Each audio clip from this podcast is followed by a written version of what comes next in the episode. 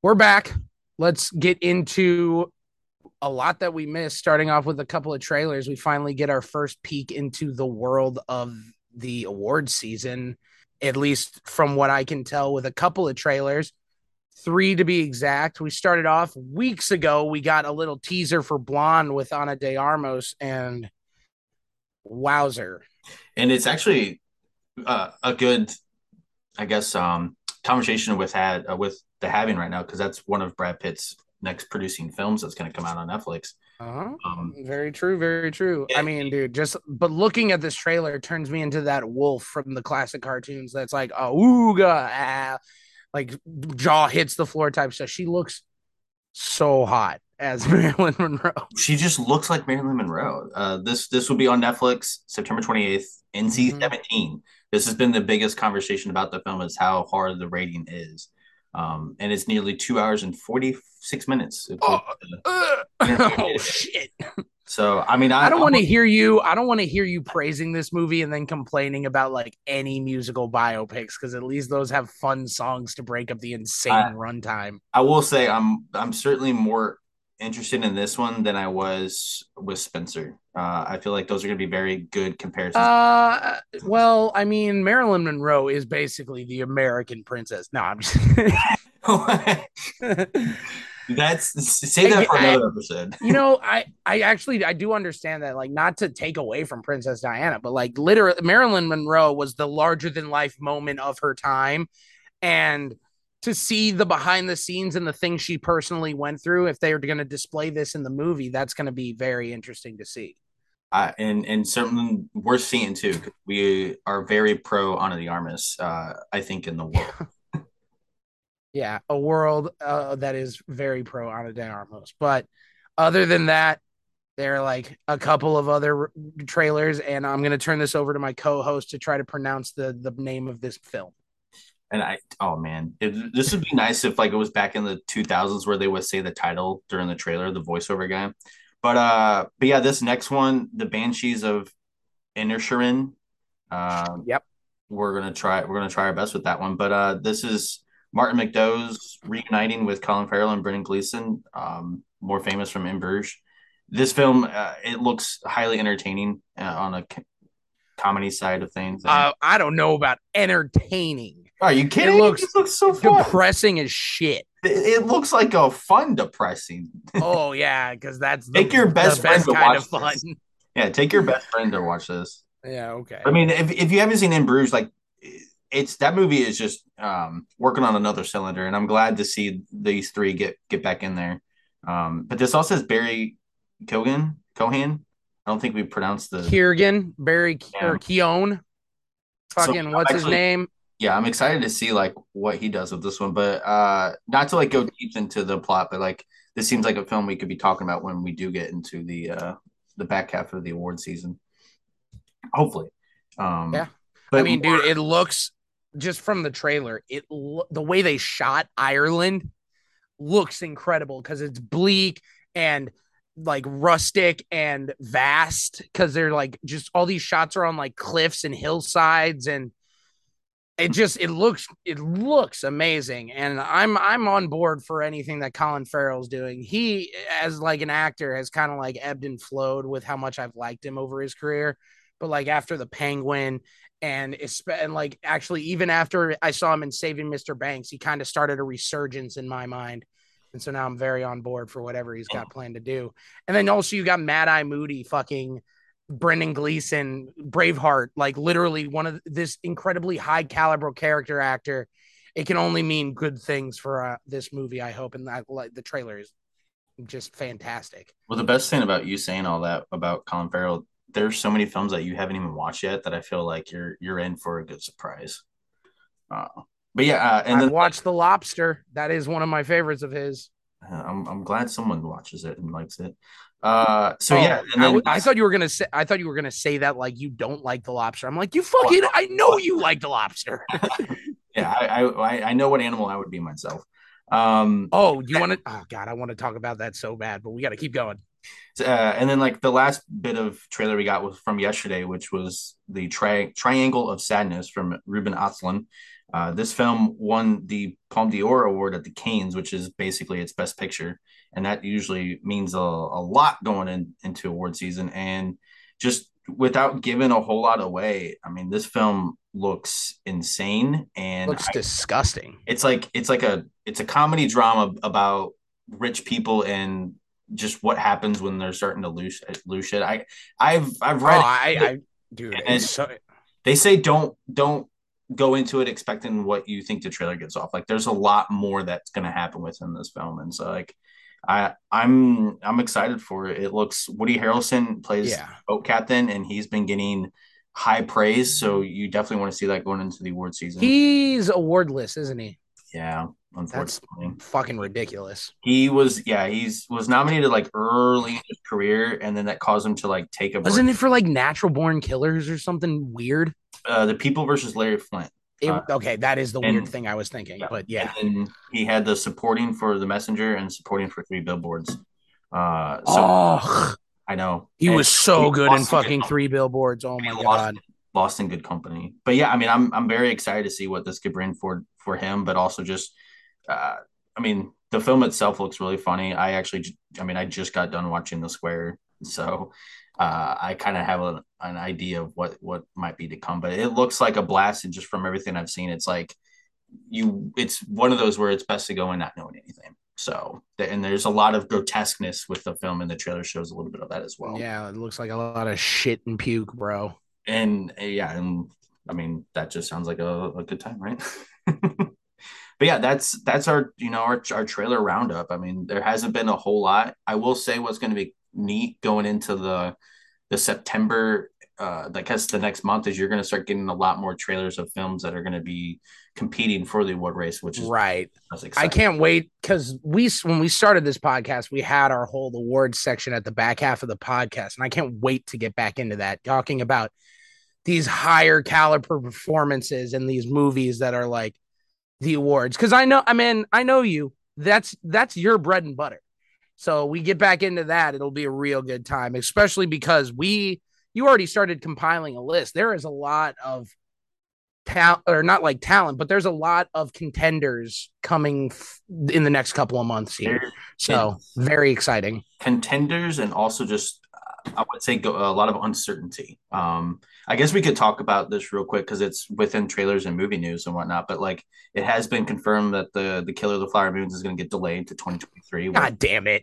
fucking upsets me. That has uh, nothing to do with what we're talking that about. That is that is Leo new film with Martin Scorsese. So yeah, I'm I'm fucking upset about that. Uh, but well, hopefully we still get the killers.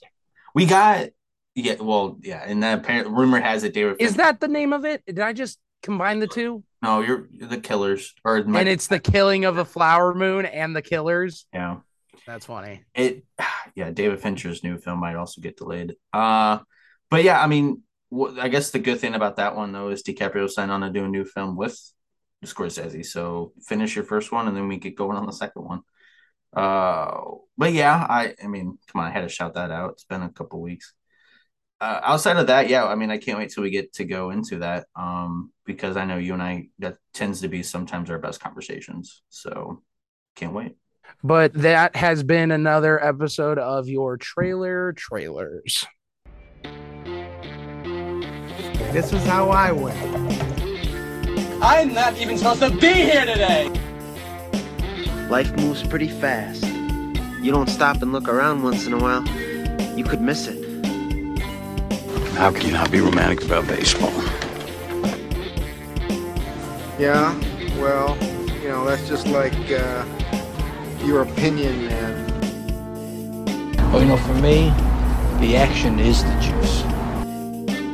No. No, you. You complete me. I'm the king of the world! If you don't have a good sense of humor, you're better off dead. 69, dudes!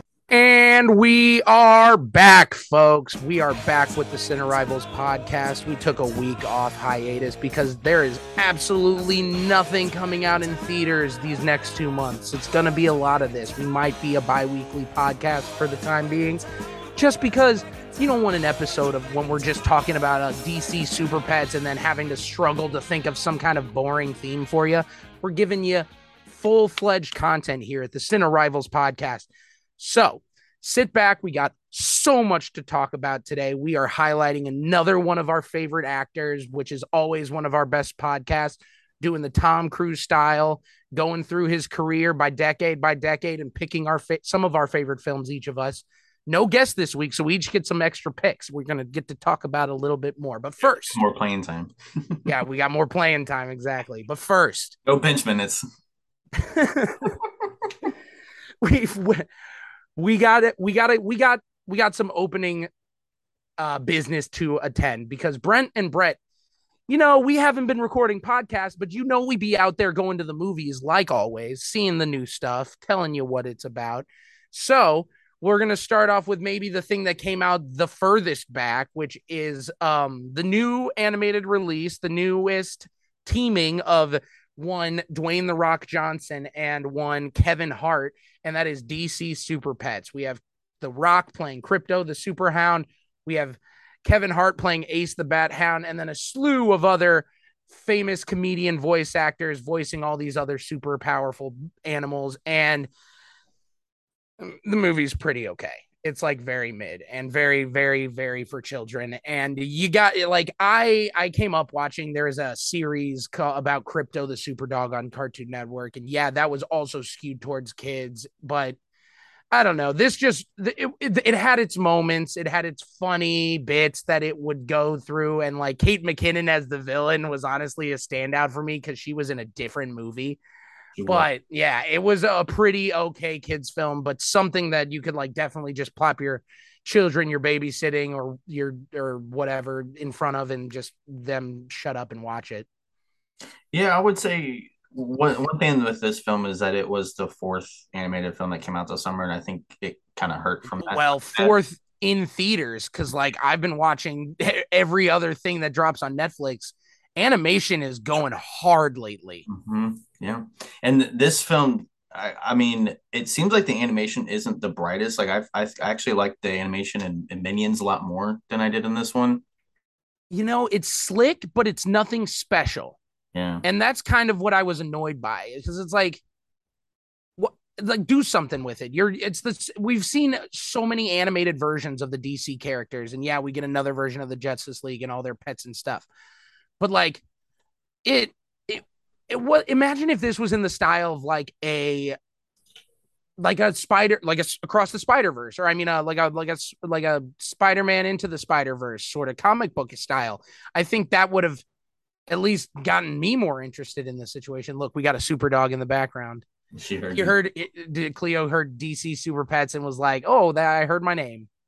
Yeah, I think uh not to like, you know, an excellent voice cast, but yet at the same time the plot might have just been a little less interesting than I thought going into it from the trailers. I mean, you have The Rock and Kevin Hart seem to do everything now. Um, this one being on the lower uh, end of, of what I liked, but uh, I mean, I don't know. I mean, it's it's one of those. I still can't believe you like Central Intelligence more than this. That movie is not good. Well, I well, I haven't seen it in a while, so that's why I just ranked it. Okay, fair. I, mean, I just but... I didn't take, but also like no, like that's they're, they're I mean they're they're out there throwing in their physical chops with it. So, yeah, sure. That I mean, part of the joke when it comes to Kevin Hart and The Rock, and why they're a very good comedic duo is their drastic size difference. Yes. And when you're putting them behind voice acting and like behind a microphone and inside like these dogs that are just talking to each other, you lose part of that comedy routine, which is not good. And so I get that. I totally get that because it also wasn't as funny as I thought it could definitely be with, especially with the amount of, I mean, dude, you had people like John Krasinski, who's having himself a fucking year who is this in just one year playing Reed Richards and Superman. So that's was a great casting, but like he got little to nothing to do.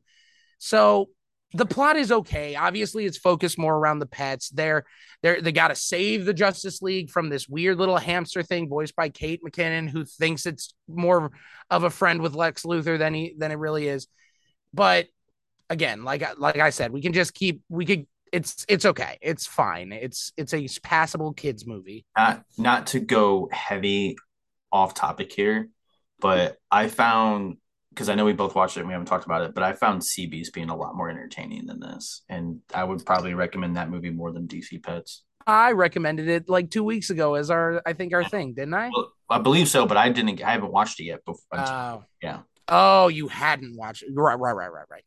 No, I mean that movie is as uh, like structurally just a lot better, and it has better comedic beats, better action. So that that is not an argument I am going to have with you. But I mean, eh, I'd like I, I don't think I don't think DC Super Pets is is harming in any way, and I don't know. Warner Brothers just the fact that they have no idea what they're going to do with the DC universe. I guess it's just good that we're seeing some form of the Justice League on the big screen, but we'll definitely see what they're going to do with their shit show of a studio that they got going on right now. Yes, yes, yes, yes. All right. Would you like to lead into the next one? I know it was your favorite of the week. Uh, you're talking about um trying to like keep a straight face about this, but uh, but yeah, there's a very limited film that came out in theaters. Uh, I gotta say, um, just was not expecting it uh, what to be, but this is Vengeance, directed by B.J. Novak from Office fame, and it a quick plot summary is just a journalist podcaster who travels to New York to Texas because of a girl he once hooked up with was murdered and their family thinks that he can help figure out what the case what that I think it was more than once. Well, They wow. clearly it had had like hung out multiple times with this relationship. Okay. But like I just cuz does that cuz you were having an issue with that, weren't you? You were like how who just does this for someone you met once? I'm like when I was looking back at it and I watched some clips and some reviews like I'm pretty sure they had established that like So are we gonna he had spent multiple dates with her, just like casually hanging out though. are we talking about spoilers then? Uh Because yeah, my reason it, wa- if it was any better, you know what? If it was better, I would say no. But we My should definitely just talk about it. my reason for that is because of the ending, the conclusion where he goes to Ashton Kutcher and just shoots him.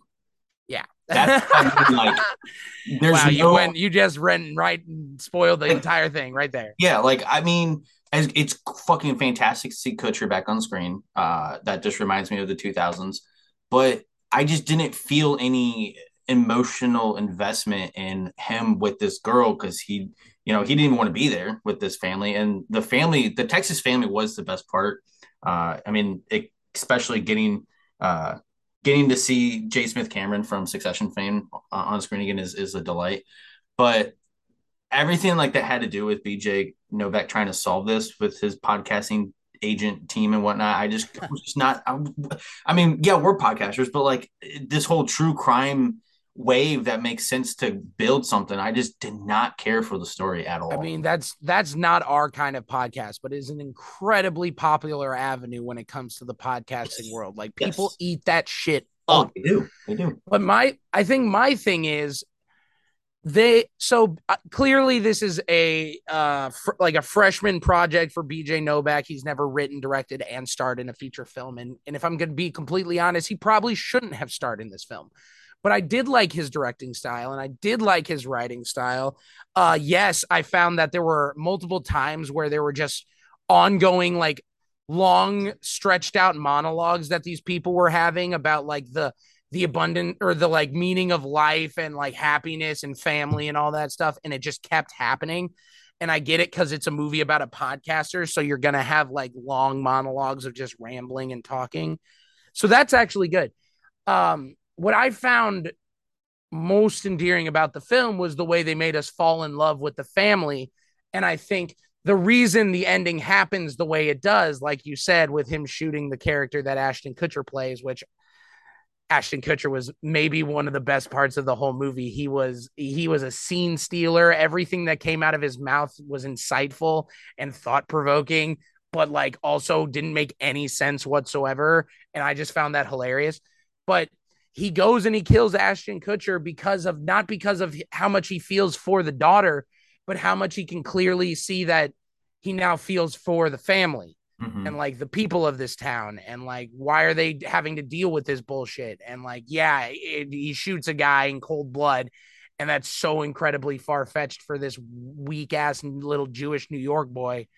But i mean i get it but it wasn't it wasn't anything amazing. I do think that bj novak is going somewhere with his film career and this does prove it because i like the way he shot texas. I like the way he was able to pull performances out of these characters like Ashton Kutcher and like Boyd Holbrook, who I thought both were really great in this movie on by themselves. So I would recommend it. it. I mean, in the end, it feels like a long episode of The Office where this weird, unlikable, kind of like quirky guy gets put into a most ridiculous situation and just kind of has to deal with the repercussions until the eventual liar reveal, which that was a bit cliche. The whole, oh yeah, blah blah blah. I didn't even give a shit about your sister. Now they're now we're getting into a fight and we're not friends anymore.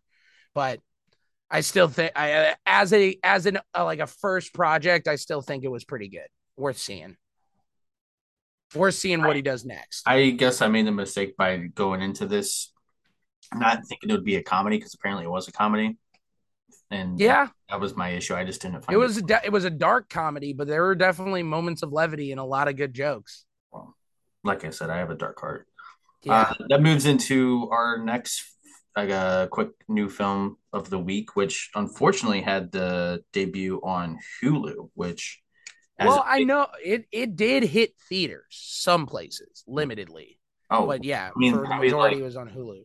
but probably for um what do you Like LA and New York markets. yeah, like the bigger markets where Right. they advertise a lot better there, uh, obviously.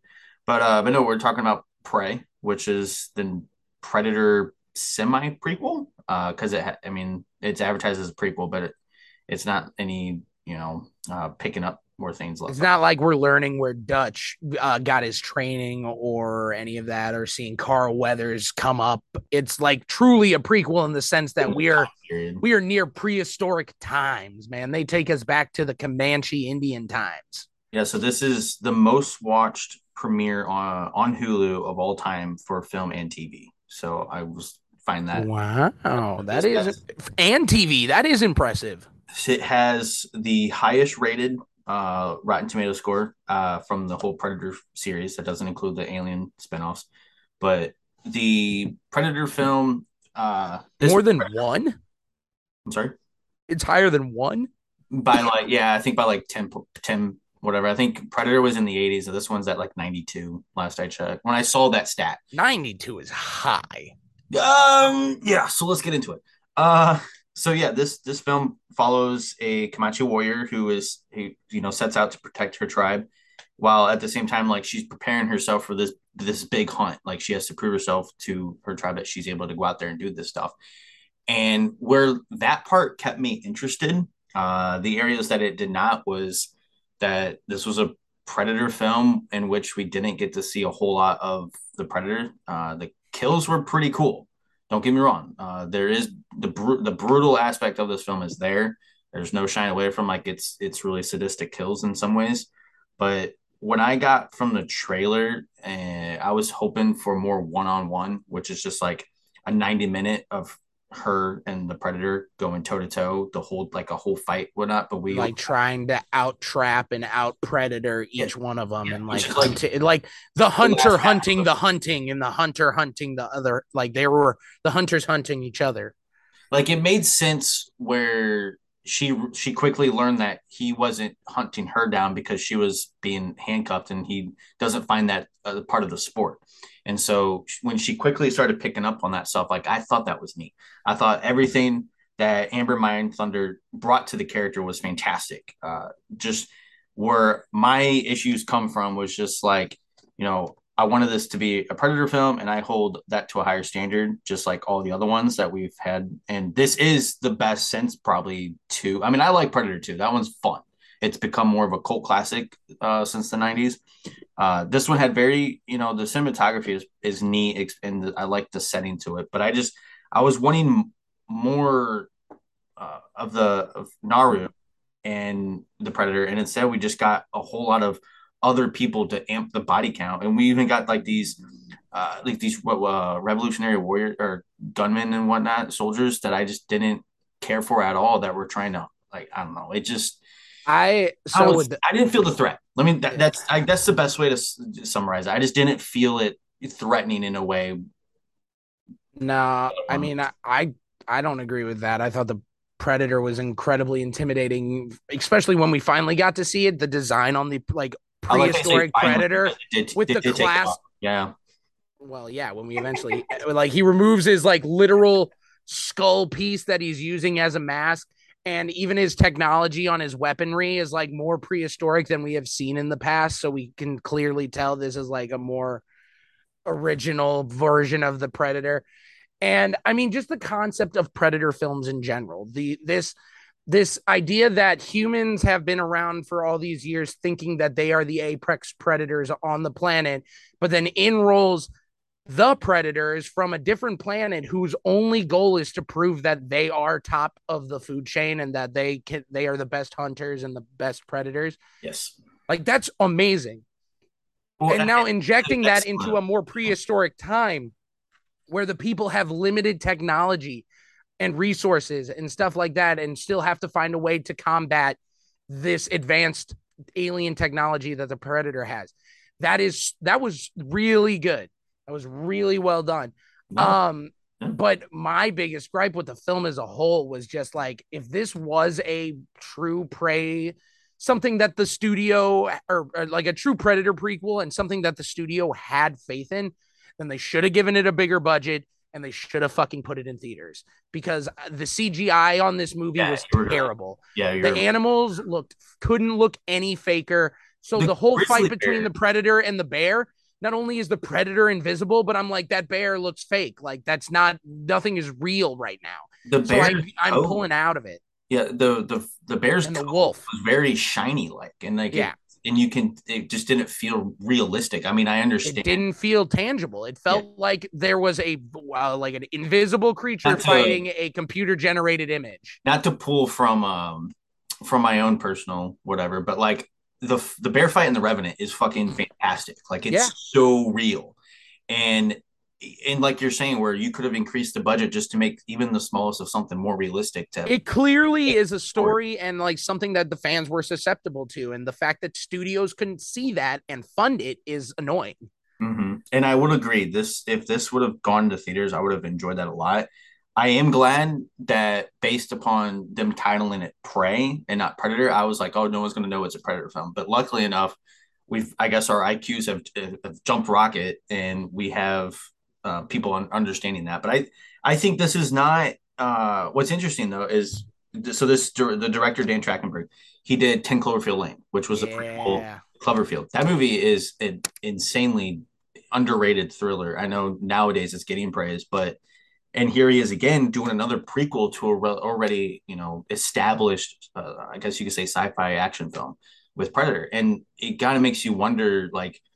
Is this going to be his career? Because he went six years between films, and like, is he going to be able to do something originally on his own, or is this is kind of like where he not saying like not piggybacking and whatnot, but like Well, okay, in fairness, 10 Cloverfield Lane was very much its own thing when Dan Trachtenberg brought it to the studios, and then they were like, let's make it a Cloverfield movie.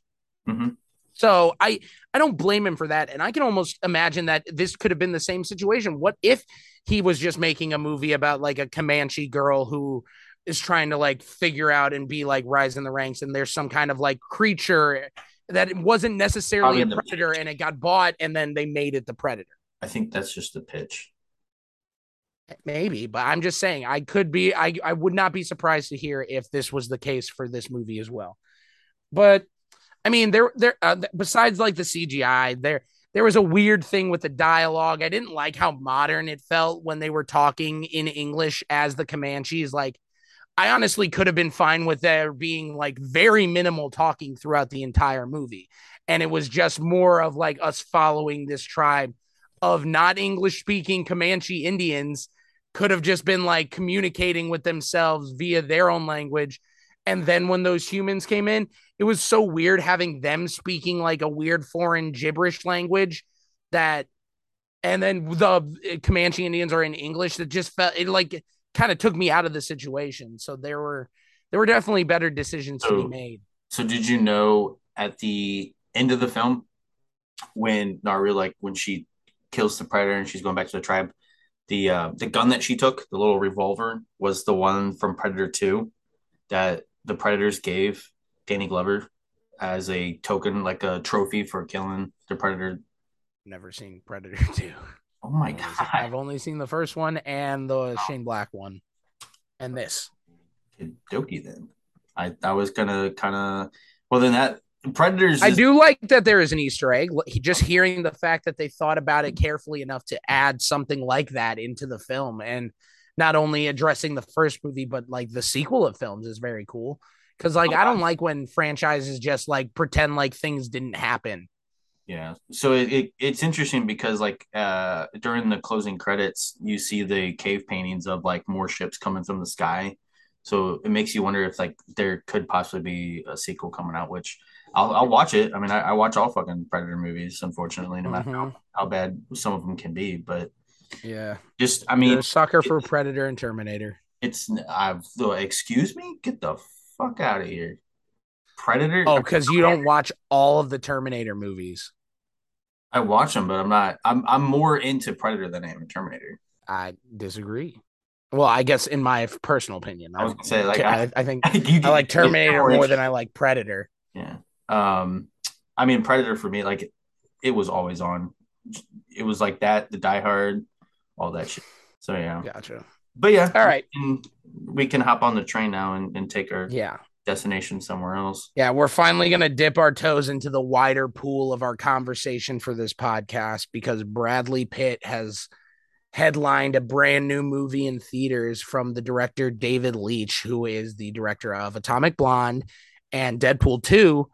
But also, he was a co director on the first John Wick movie, one of maybe the best modern action films of all time, in my opinion. It's one of the best.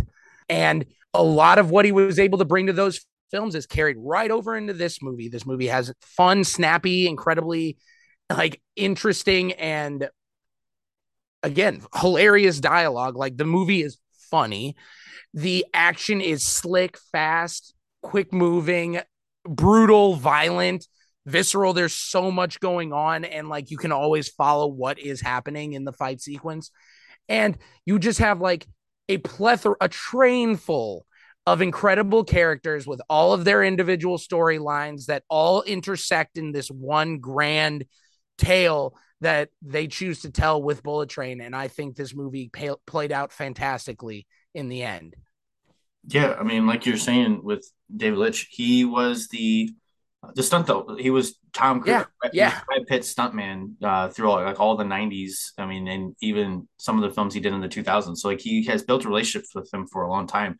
And so like hearing people wondering like, well, why would Brad Pitt do a film this silly or this goofy? And I think it just goes to like he's one of my longest, closest friends. Of course, I'm gonna I want to want to work with him when the right thing comes to the table. And so, But also, you how do you not want to play a character like Ladybug? It's literally just if Brad Pitt was a secret agent because I feel like at this point in his career, Brad Pitt's very like the goofball zen kind of like lar- like ooh just go with the ebbs and flows of life and like kind of pacifist sort of thing. Because in the in the movie he plays an assassin that like doesn't want to kill people anymore and wants to would rather talk out the situation. And I find that incredibly not endearing, but it's just conducive of who Brad Pitt really is, which makes the character that much more likable, in my opinion, because he's Brad Pitt. Yeah, I thought he he was very sly in this film, and I even from the trailers, you kind of had a feeling of what you were going to get from that. And just with Brad Pitt in his last couple films, I know with well with just the recent Once Upon a Time in Hollywood, his character had had more of him in it than than his other films, to say the least. But like this was it was great to see um Brad Pitt like do something like this, uh, just a ball out action film that would suspend your belief in a lot of scenes, and they kept it very much. Uh, inside the train, which is awesome. Uh, and then it, it has characters that you can attach yourself to, like, you know, oh, this is my favorite, and like more reasons to like the film. I mean, I personally came out of this, especially on my second viewing, was like Aaron Taylor Johnson. What did you see it a second time? Wait a minute. What do you mean? I did the the fan the fan thing with my Oh, and and then guys. you watched it with me. yeah, I, I would say Aaron Taylor Johnson, I mean, the his stash like that that's competing with Miles Teller there and Yeah. and I, I mean, talk about that. Lemon and Tangerine are are the scene stealers of this movie. The, the the way they were able to establish their bond and their brotherhood in such a quick fashion, and the extremely unique way that they're able to give us both a moment of tragic disappointment where one of them thinks they lost the other, but then like we get both moments from both sides. That's super unique, super well written, and I and I really I didn't I don't know that I loved it when it happens, but the more I think about it, I'm like that's just good because that Um, is different. The other and part, oh, their performances are On- so fucking phenomenal. on top of what you're talking about, but with them too, there's just really good inner storyline with this film that plays out the entire way. I guess you could say it pays off, but the Thomas the Tutu train, where you have Brian Tyree Henry talk about how like, you know, I watch Thomas and he tells me everything I need to know about people and he like stickers them. And, you know, the big thing is like you're the like the diesel and the whole film people are like denying that they're the diesel and there's this big payoff at the end where you are revealed the diesel and in a moment of like unfortunate comings uh it just it, it kind of helps carry the plot and like why this is in there i know people were not a fan of like that mini storyline but it's like does that really It's dude, your- it's a film full of tangents and yeah. plot threads. and every single one of them gets yeah. stitched into place by the end. Mhm. You- and I gotta they- say, even Bad Bunny, Have- he had such a like a really cool backstory, and they didn't need to become very elaborate with it. Like it just shows you a quick, like maybe three minute scene of like his rise to Mm-hmm. Quickly edited, but like very, very uh inf- informational. I mean, not, yeah, but like right, but it, it, it- it's successful at divulging the information that we needed to know for the character. Mhm. Uh, Yeah. But then there's people like Bad Bunny who get introduced and like given a whole backstory just to be in a fight sequence and then die for the rest of the movie. Or we get in Act Two, we get a whole new plot thread with Zazie Beetz character who also gets fucking murked right off the bat.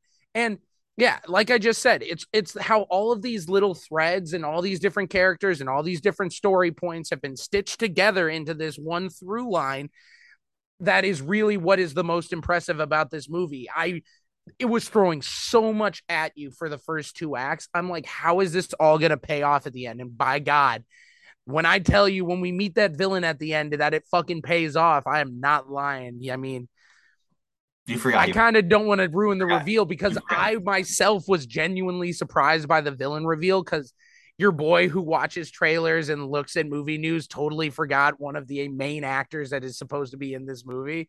And then when he showed up at the end, I was genuinely blown away. So I'm not going to rob anyone from that experience. But well, then, and speaking of that, there's also two cameos that are really fun. three cameos. Three. No, one's one was advertised in the trailers, and I just saw it in a TV spot this morning. So The which his one handler, then? his handler. Oh, that well, I didn't know that was advertised, but Yeah, the, I still consider it a cameo. It's still funny. Well, it was supposed to be Lady Gaga, but they had to do reshoots for House of Gucci, and so they had to.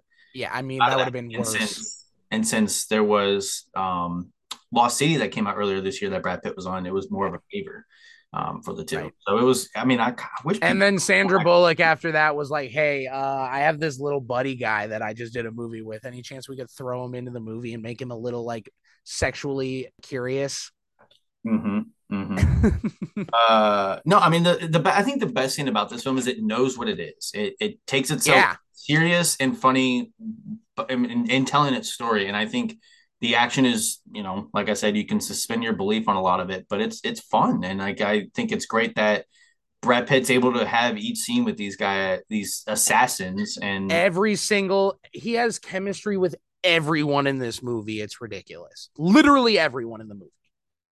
yeah, I, I knew when it was when it was in the process of being made, I was like, this this could be this could be fun. And then for a uh, you know a summer where we haven't had many action films, I think this was a nice one to end on. And it did very well in the box office. You know, thirty million led the week number one, and and you kind of hope that it's one that uh, in terms of just just holding weekly, it could do that. I mean, it was I want to say it was delayed, but I don't think it it, it hurts anything by that. So and at least it's not on streaming. You know, we get a really No. action film that got released in theaters, unlike the fucking Gray Man, which was just a atrocity on its own, right? This, this was at least more better and more, you know, I guess uh, I don't even know. Real is not the word, but just the action was fun. I mean, it's uh, yeah, I I would say um, certainly a, a recommendation nonetheless. I mean, it's it's Brad fucking Pitt. Like, what more? What more do you do you need to sell your film, right? Yeah, I mean, and it also it also has a lot of like Eastern filmmaking, like like Japanese and Chinese filmmaking homages to it. So people who are fans of that are gonna love it. People who are fans of just high caliber like action films, they're gonna like this. Uh, the CGI is not the best. Uh, the train is kind of like flying around and so breaking into pieces by the third yeah. act, and like you're like, all right, come on here. But other than that, dude, this is a really highly entertaining movie. Yeah, and I will say I'm actually looking forward to David Leitch's next film, The Fall Guy, which was starring Ryan, which stars Ryan Gosling, and it's a Hollywood stuntman. It's who, all about the game. It's a video game adaptation for Fall Guys. Absolutely not. Uh, it's a Hollywood stuntman who moonlight as a bounty hunter to make more money, and I think that could be. That's fucking Barry. No, that's Barry. literally Barry, though. Okay, well, why don't you watch Barry and tell me where the whole Barry is an assassin who's also trying to break out into Hollywood. It's very similar. It's a Hollywood stuntman bounty hunter. Barry is about a hitman who becomes a stand-up act like he does acting. He does like improv acting. Oh, improv. come on, that's bounty hunter, uh, hitman, improv. B- actor, stuntman. Like, it, like, come on. That's not. I could get the Barry expert on here. That's not Barry. Fine. Okay. It's very Barry. Good to know. Okay. All right. Well, when that comes out, I, I can't wait for. You have you even seen Barry? Oh my god! What the fuck are you even talking here then? Okay. I know what Barry is about. I know what it is about, and that is us. The theme is similar to this movie concept. That's that's us getting off Bullet Train, but staying on Brad Pitt, and we are going to talk immersively about. I mean, I would say he's certainly in my top five actors working. I mean, I just got done watching nearly 23, 24 movies of his. There's even some I watched last year that I didn't, I didn't rewatch, but he is just uh, an actor that when he has something coming out, like I definitely want to, I want to see what he does. He has quite the, um, the, the chiseled, like I was telling you, like his jawline is very sharp. But yeah, I mean, Brad, Brad Pitt, like he's, he's done his hands across films in the 90s, the 2000s, 2010s. He's had he's done cameos, small work, and he's he's worked his way uh, through the top, and so it's really really cool. Uh, uh, us getting into him and what he's done. We're just going to go through.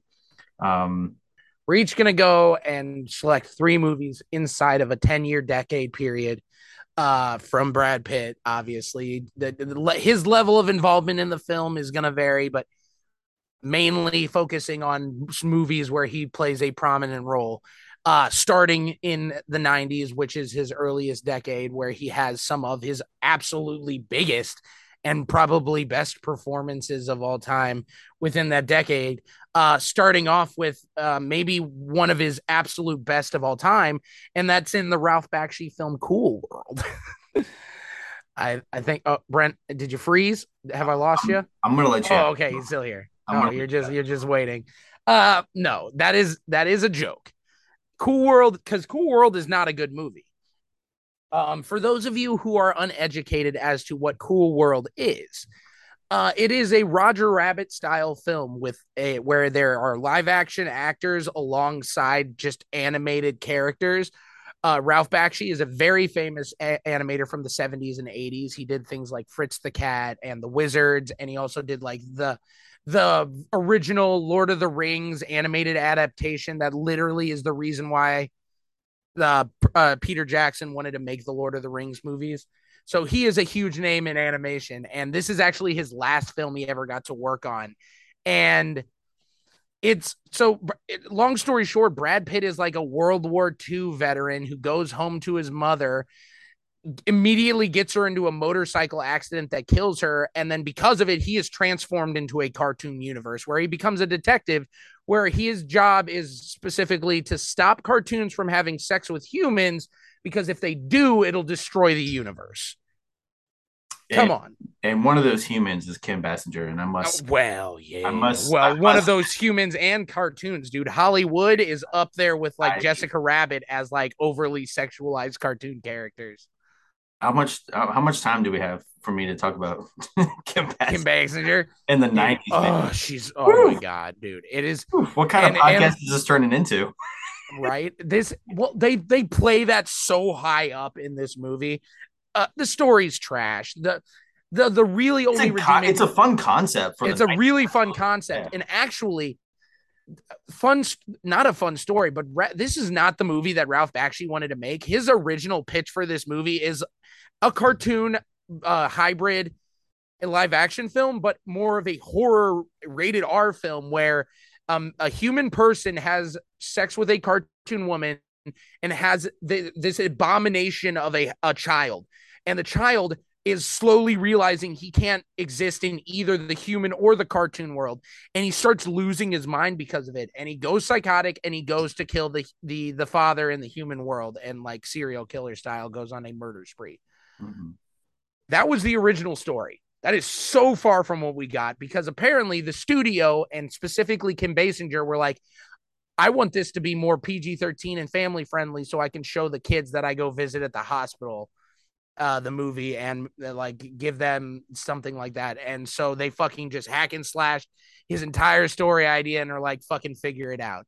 And the fact that Ralph Bakshi is able to like get all this animation and draw all this stuff and these backgrounds in this cartoon and this bizarreness that is this movie is ridiculous. But like the the fact that Brad Pitt is there to like ground the whole thing as like the live action character well one of the live action characters is really the one of the most hilarious parts of the movie because he does a really great job Mhm. Yeah, but yeah have you even seen Cool World in, in like the last 20 years twenty. Oh yeah, twenty years. Yeah, um, ten probably not. but yeah Uh, That, that's my pick. I just I had to pick that movie because it's like it's not a good movie, but it ha- it it touches on a lot of the things that I love, and I think it's hilarious how weird the movie is. Okay, so and I think um, that leaves me to pick my obvious um, my obvious film that I want to uh, start off with. But uh, if if if you've heard me discuss this on the pod, I mean David Fincher is probably one of my favorite directors. And whereas Brad Pitt has done two films with him in this decade, I want to talk about Seven because I think Seven is simply put one of the darkest displays on humanity that just like in in terms of film, like what we see out there, uh, realistic in its nature and like the way that these killings based on the seven deadly sins are not shown to us, which I actually the more I watch it, the more I like that part of it. Yeah, Like I put that in my review. Yes. We only see the aftermath, and the Mhm. aftermath is just as gruesome and horrifying as getting to actually witness the torture and murder and and just gruesome mind-bending shit that John Doe does to these people. Just This- hearing about it is enough. yeah, th- this film, uh, it, it's basically like I know Brad Pitt has done. He did a couple films prior to this that were had box office success, so he was no stranger when this film came out. And whereas David Fincher was, But he was no he was he wasn't Denzel Washington, that's for sure. and yes, and so uh, this film carried, I would say, with Morgan Freeman, his heavyweight title uh, himself as an actor, and he's fucking fantastic in this one himself at Somerset. But Brad Pitt comes in, and like you're just saying, yeah, uh, Denzel Washington was uh, wanted for this role, and he viewed it as it was too sinister. And you know, once he saw it, he regretted it, which is one of those things that comes with Hollywood. Sometimes you don't know how a film's going to be received, just seeing how um, how dark it could be or how light in a way. But this one is just very vicious, and it's, I mean, the way the movie is, I, I mean, I'm not as I I'm I don't even know. Like I maybe I should be looked at uh, the fact that I've watched this three times already this year, but nonetheless, uh, I mean this this is a great film. Uh, and definitely for like a character study on detectives and how they, you know, the way they work within these their cases. And I just like this film. Uh, I find it more fun to watch it with people that haven't seen it before, and I learn new things about it all the time. And I think for for Brad Pitt, this was a really good uh, stamp in nine in the ninety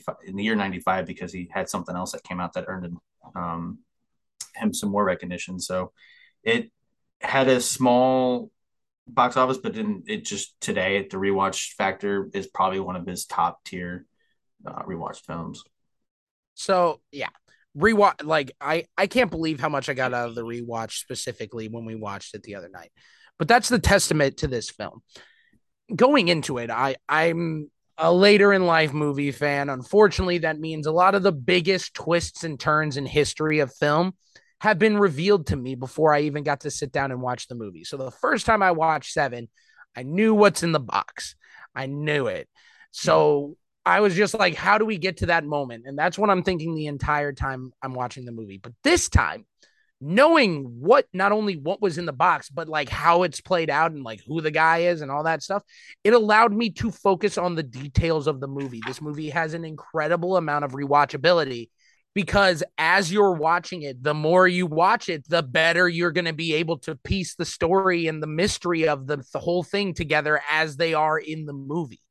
You're going to pick up on more stuff there. All the details are laid out for you in like a perfect way. I mean, Seven really is the atmospheric and dark and disturbing crime noir thriller. It's it's the movie. It's so much so that you watch this movie side by side with the Batman and you're like they're shooting this in Gotham City. Like literally 7 takes place in Gotham or vice versa. And it's the rooms in like apartments where there are murders they look the same and the the streets look the same and the rain it's p- pulling so much from 7 because 7 is so iconic. And it's such it I like know, i said it's yeah. the movie. And it's the noir movie. The the the crime uh, thriller. Yeah and I, and I know what's really special about the film is at that time uh, I know it hasn't this easily hasn't aged well, but they never advertised Kevin Spacey on the film. Uh, and so he would when he popped up in the film. Yeah, yeah. I mean, killer. That's that's like today. That's like I mean, that's honestly probably like seeing a Leo or Brad Pitt popping up in a film where he's the killer and you just don't know about it and the marketing agreed to not show him because if you rewatch the film and you know that, or even if you know he's in the movie and you're watching it and he's like, oh well, this actor hasn't. Just, where is he? Yeah, exactly. Yeah, and they haven't shown the killer yet. It's gonna eliminate. Never happens anymore. Yeah, and exactly. Like luckily, like what I said with Bullet Train. Luckily, my dumbass forgot who the villain in the movie was going to be because I forgot he was in there. So I got that moment but that's just not the case for now for like things nowadays. And studios they don't have the like wherewithal to like make that risk and not advertise that they're big ass stars in the movie. Like they have to tell people nowadays mm-hmm. and it sucks. But this movie did it and they did it first and it did it perfectly. Like yes all of the shit aside with kevin spacey he's a terrible human being but god damn it if he doesn't give the the the the, the speech in the back of the car in the third act where he's just revealing the the d- atrocities that he believes that man has uh, gone and and delivered in their in the lifetime. It's like just like his complete disdain for humanity and and and him going back and forth with Brad Pitt. And by Brad Pitt and Morgan Freeman are literally the driving forces of this movie. It doesn't work as well if it's not for these two characters and these two personalities played by these two actors but they get the, the conversation in the car that leads to like the one of the greatest climax and climaxes in film history. So yeah, I mean, if you haven't watched seven. it yet, what, what are you what are you doing? It's one of those situations, man, like Infinity War, where like I hate to say it, but spoiler alert, big spoiler alert. This will be the last thing I say about seven. It's one of those movies where, like Infinity War, the villain wins. He gets everything he wanted in the end. And that is cathartic in a sense because, like, you're ending the movie with an incredible sense of dread because everything that he wanted came to pass and it sucks. Yeah. and that's how you have to walk out the theater. So it's amazing. But there, the end of the spoilers, you can come back, come back, turn, turn, unmute. Now we'll move on to my next pick, which I I guess I'll just go right into it because we're already talking about Fincher and him working with Brad Pitt. So I will just go ahead and pick the other one with maybe my, probably my favorite Brad Pitt movie. It is my favorite David Fincher movie, and that's Fight Club, because that is that is a movie unlike Seven, where the the when the the twist of the film did not get spoiled for me, and it genuinely blew me away the first time I watched this movie. And now every time I rewatch the movie, I see it in a different light. I see it through the eyes of someone that knows what's going to happen in the end and to like see the story pan out and how they keep to these perfect details so that they don't astray from the twist at the end is one of the best part of, of rewatching the movie. I mean, it's brutal. Brad Pitt plays one of his best characters of all time. Tyler Durden is an incredibly likably unlikable guy that you just like can't help but listen to. And Ed Norton is like the perfect protagonist in this movie because he is so he's seemingly so meek and under like unwhelming and like n- not someone you would see or feel intimidated by but then he goes through this film and shows you how he is and I know I'm breaking the number one rule of Fight Club by talking about it, but I can't help it because I love this movie so much. Yeah, Fight Club is, I mean, that's the power of. David. You're hard pressed to find two better movies from the same decade, same actor, same director that are as good, to, like, that are both as good as these two movies. Like you're like I can't think of one. Maybe uh, Spielberg uh, with like Jurassic Park and Schindler's List, but that's it. I mean, and that came out the same year.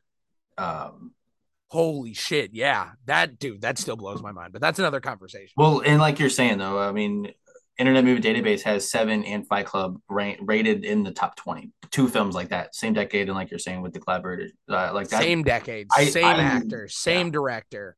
I love I love that duo and Fight Club is just a film where like you're saying if it's really fun watching it with someone that hasn't seen the twist. And even when you're watching oh. it there's so many clues as as you're watching it that points out to it which helps it even more.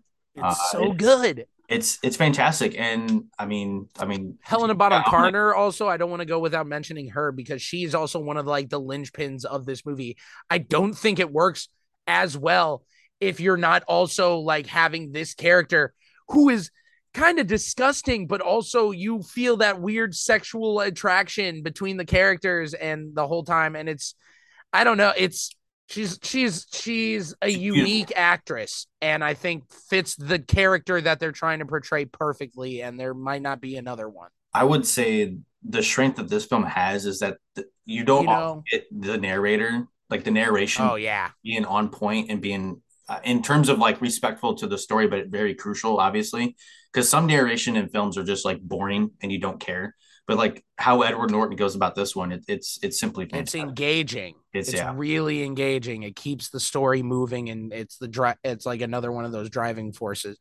Uh, I just thought of something though. If they did remake Fight Club for any reason, which is stupid, Aubrey Plaza could probably play the Helena Bonham Carter character.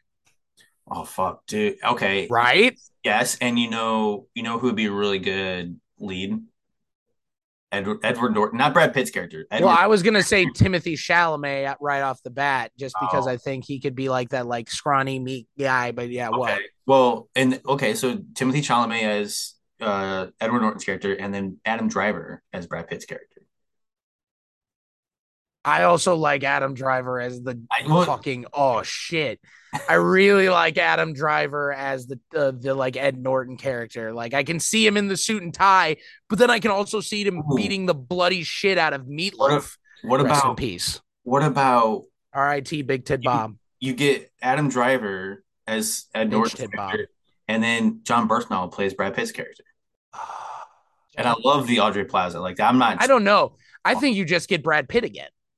right. He's ageless, so who cares? I mean, okay. All right, we'll let it back back, but like back in his body in this movie is insane.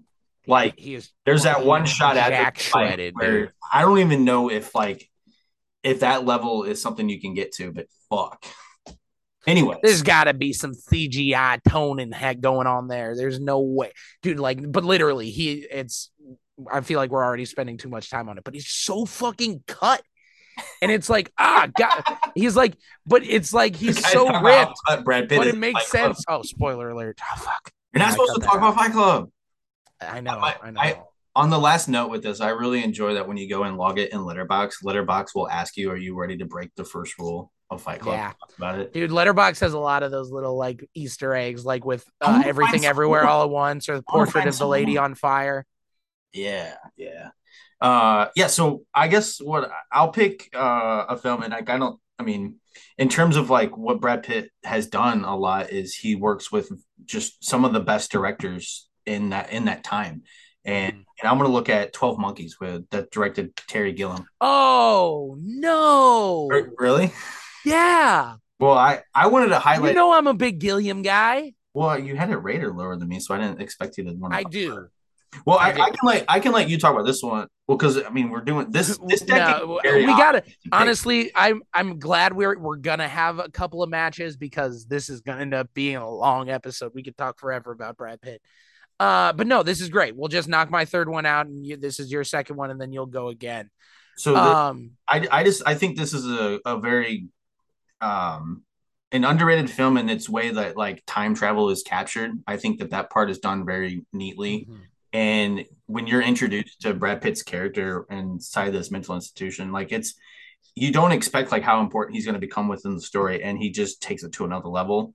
And this earned him his first Oscar nomination, and so of course I want to like talk about that because this is the same year he did uh Seven, and so like people, Brad Pitt's becoming a household name, and that's what you like to see. And he's going toe to toe with Bruce Willis, and at that time he was one of the this the hugest action icon. he And so- was the guy. yeah, and so like it, it, it, you get Brad Pitt working with, you know, a visionary director, and then he's also being able to share the screen with some of Hollywood's perfect leading men because he just did it with Morgan Freeman. So I, I, I like this film. If you haven't seen that one, I, I think that's a good film, especially with what we're talking about with endings. Like it's a, it's an ending that you don't see coming. So, and mm-hmm. definitely don't want to spoil that one. So yeah, I mean, like I said, Terry Gilliam uh, from Monty Python fame, the one American Monty Python member, uh, is one of my favorite visionary directors because what he does is so much larger than I think what a lot of eh, directors are capable of because he refuses to hold back.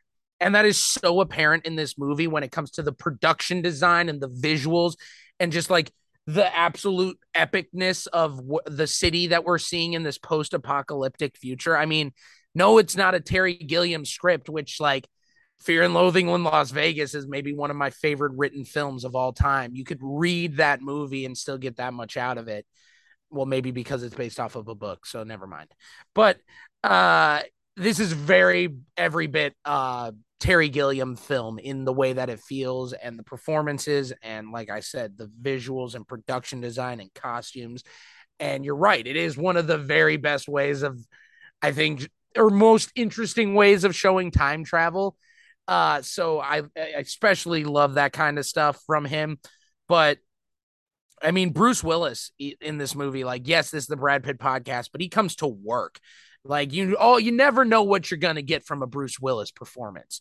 And like he is all in and like nuanced and in very much in contrast with the Brad Pitt character throughout the majority of the film. So that's also really good. But I mean, it, it the way the, this movie depicts like a dystopian future and the dichotomies between like deep philosophical themes and just like the crazy weirdness that Terry Gilliam is presenting to your face.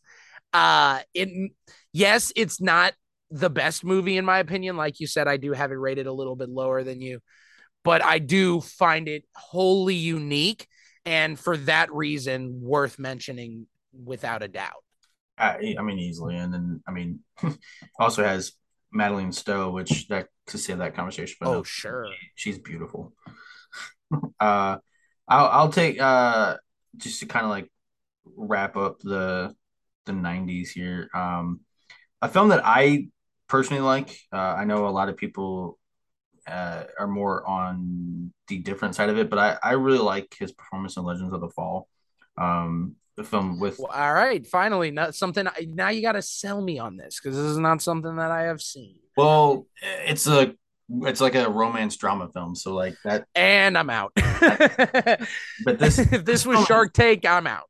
This this is like uh an interesting time uh, an interesting like plot film based on like the three brothers and two of them fall for the same woman. And it's just it's an interesting way that they they capture the film. And Brad Pitt shares the screen with Anthony Hopkins and I think he learns a lot from him and he carries it into like more films. But I just I you know sucker for fucking romance. And this one has some of and I know we're gonna get deeper into it but Brad Pitt crying is like some of the best damn shit I see on screen uh simply like there's a bunch of that in this movie and i like the cinematography with it a lot. So uh it's a not as long as it might think you know just over two hours and like 10 minutes but i think it's a uh it's a pretty damn good film.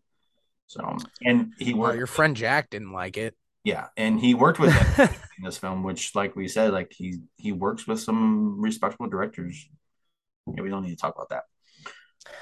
So we can jump to another decade. Zwick. I don't think uh, there's really not entirely uh, too much that came out. Um, anything else to like not mention or whatever, so we can go. Into, Yeah, no, Oh. I mean the nine, like like you said, the '90s are just like so early in his career that it's.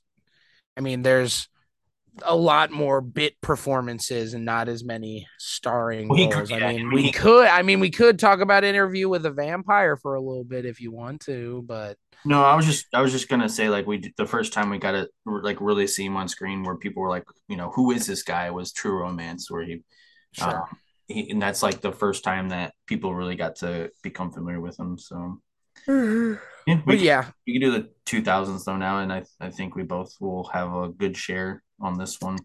Oh, for sure. Because in the 2000s, he finally got to work with the Coen brothers in one of I what I think is their most underrated films, Burn After Reading.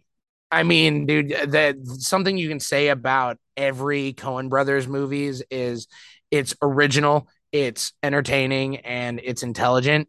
Uh, but the funniest part about this movie is it's another it's another film like the big lebowski that like after all the ridiculous bullshit goes and like goes forward it literally amounts to nothing and it doesn't fucking matter in the end and that's the best part about this movie because the you there's a kidnapping plot eh, or no not kidnapping. Uh there's not kidnapping. Blackmail they're blackmailing there's like a blackmailing scheme where and there's a woman who wants elective surgery and there's George Clooney who's cheating on everyone with their mother and Tilda Swinton is married to John Malkovich. And it's just there's it's an it's a movie where so many things are happening. And again at the end like the, all these ridiculous situations come to terms and none of it fucking matters and literally I think J.K. Simmons sums it up best and he's like what a clusterfuck What in do we the- at the end of the movie. He literally says that. He's like, What do we learn? I guess nothing. Not to do it again. All right. yeah, it- and I, it's such a it's a great movie. And Brad Pitt it literally steals every scene he's in. He is a hilarious character. He's basically like the gym trainer guy that's on that has ADHD that never can just sit down and relax. He's constantly like listening to music and dancing and is all over the place, but is somehow in charge of this blackmail scheme. Uh, it's so funny and it's so I think again original and intelligent, and I think it's a so, one of those Coen brothers movies that more people need to see.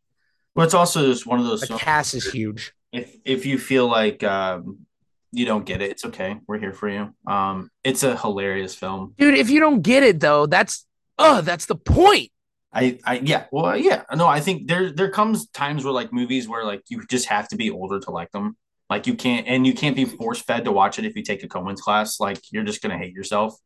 So that just comes with, that just comes with the nature of it. But this film, I mean, it's it's a it's a beautiful 90 minute. You're not asking for a whole lot. You can, you know, you're always wanting to watch movies where you can turn your brain off and not have to think entirely too much. And this film does a really good job at just bringing you a bunch of characters you actors that you like to see and characters that are Oh, yeah. on screen.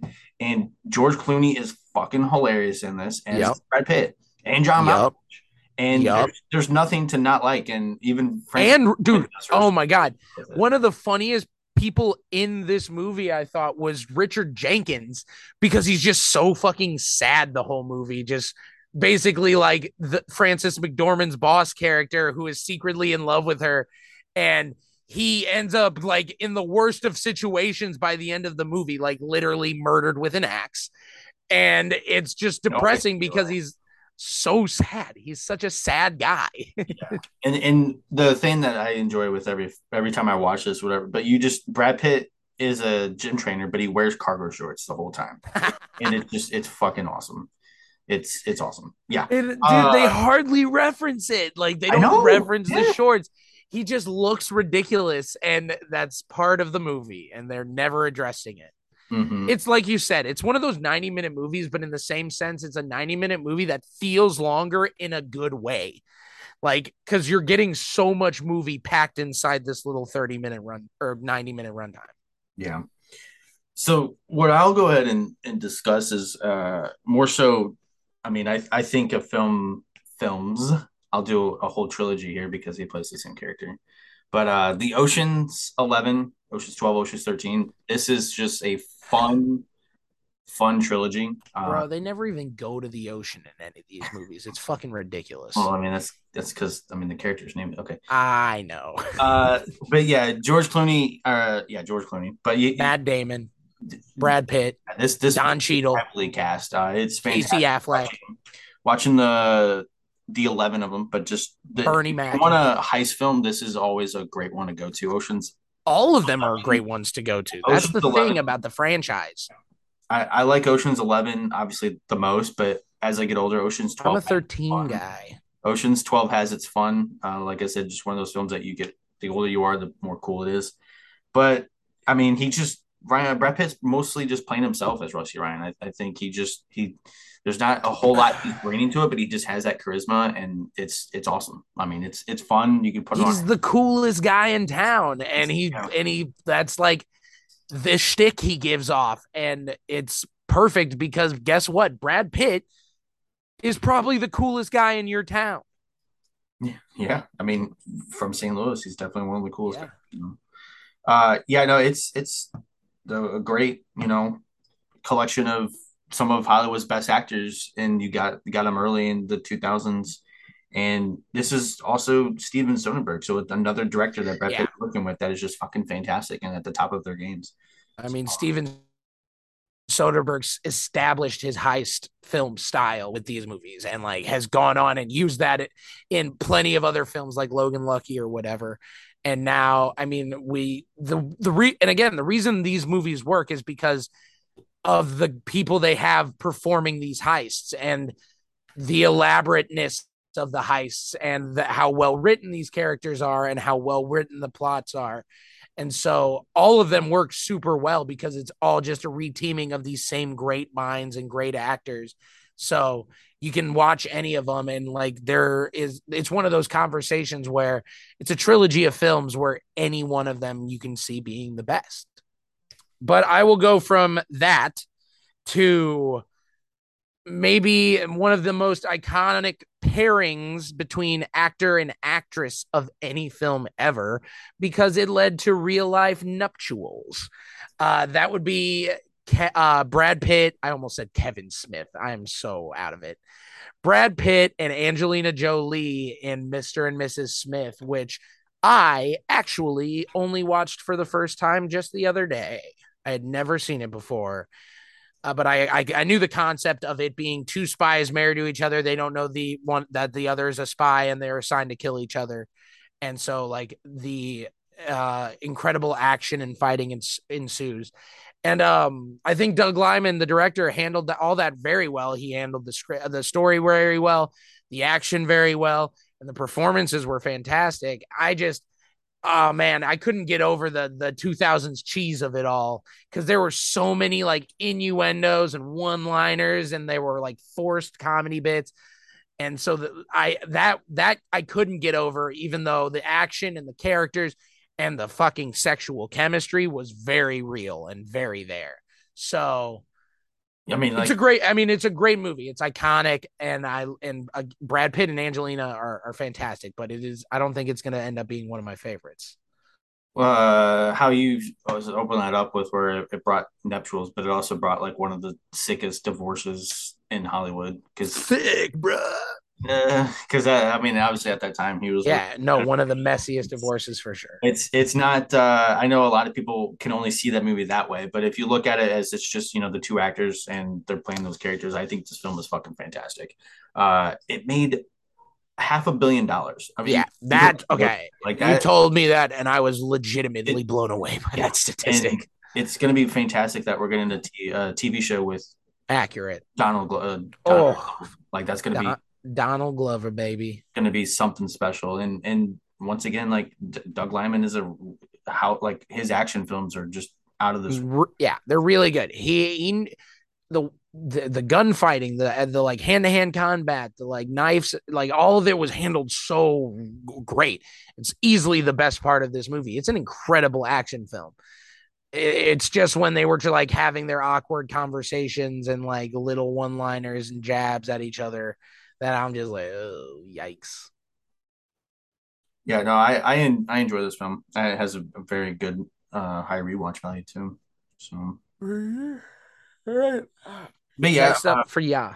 I I'll go ahead and just finish off the um the David Fincher trifecta here with Benjamin Button.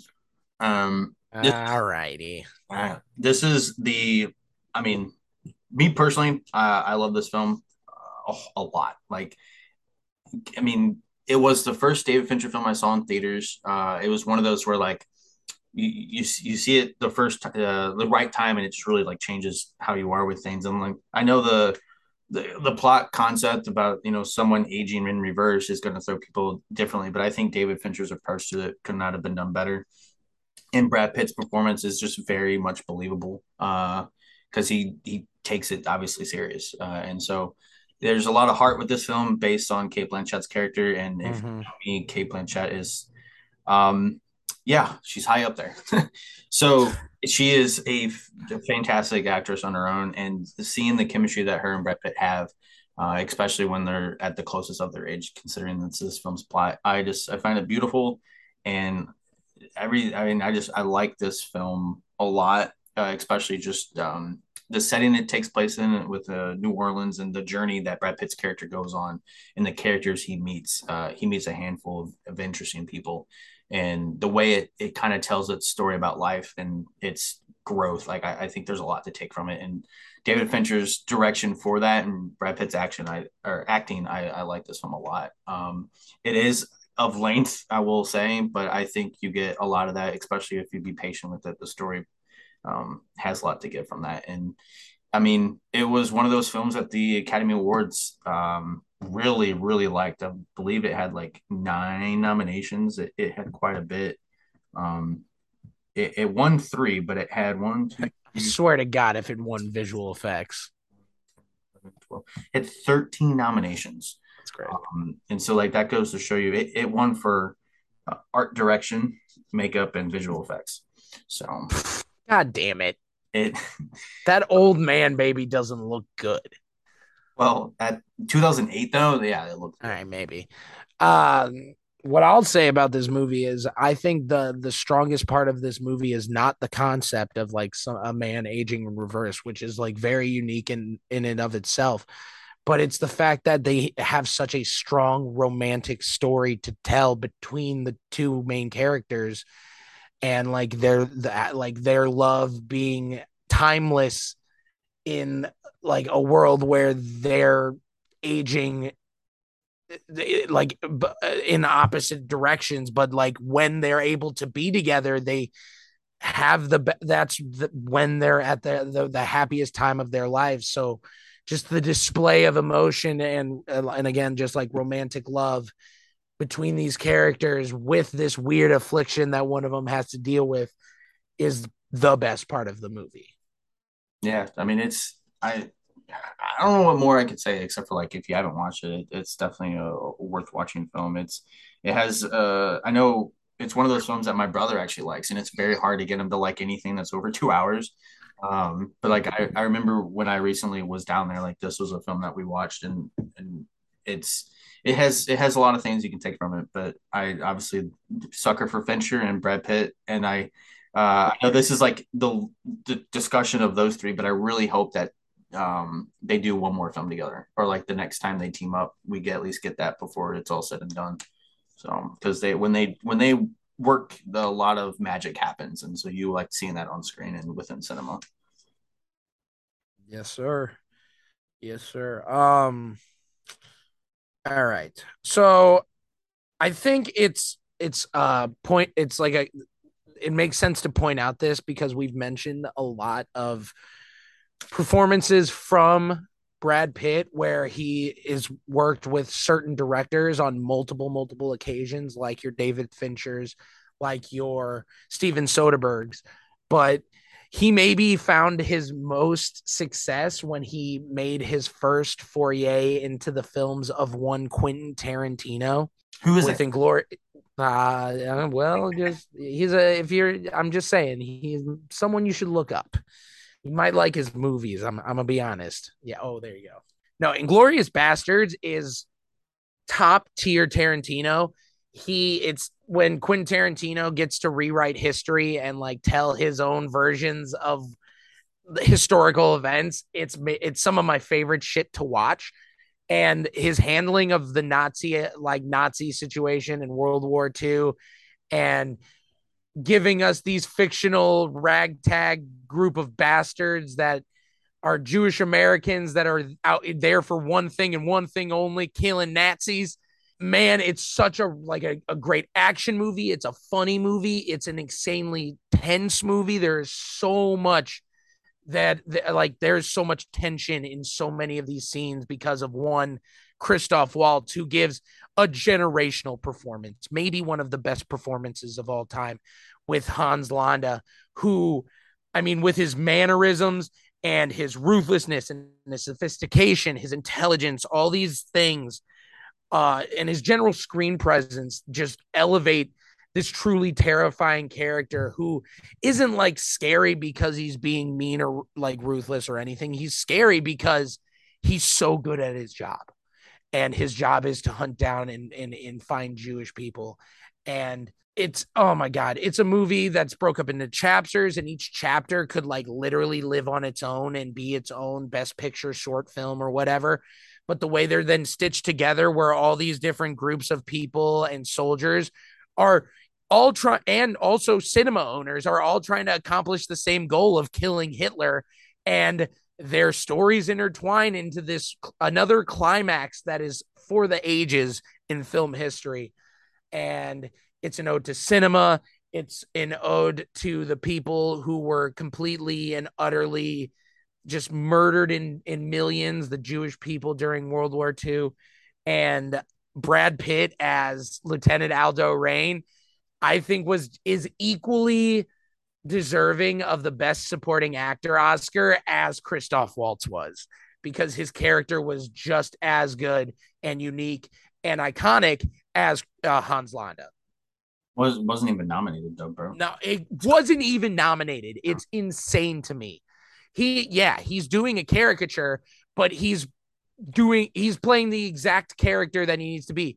The conversation he has with the German soldier before the bear Jew comes out and knocks a, his block off with a baseball bat is one of the best. The very ending when they're having the conversation when he's in handcuffs and he's across the table from Hans Landa. Like that is Brad Pitt acting the fucking hell out of the situation. And that's what I was keying into on this viewing specifically.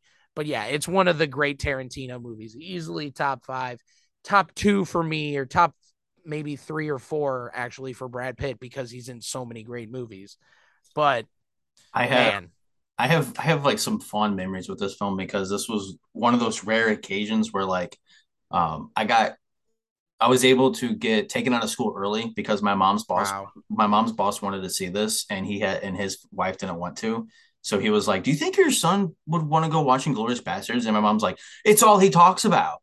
So why don't I just go take him out of school and you can go take him to watch it? And so that's what ended up happening. Uh, and wow.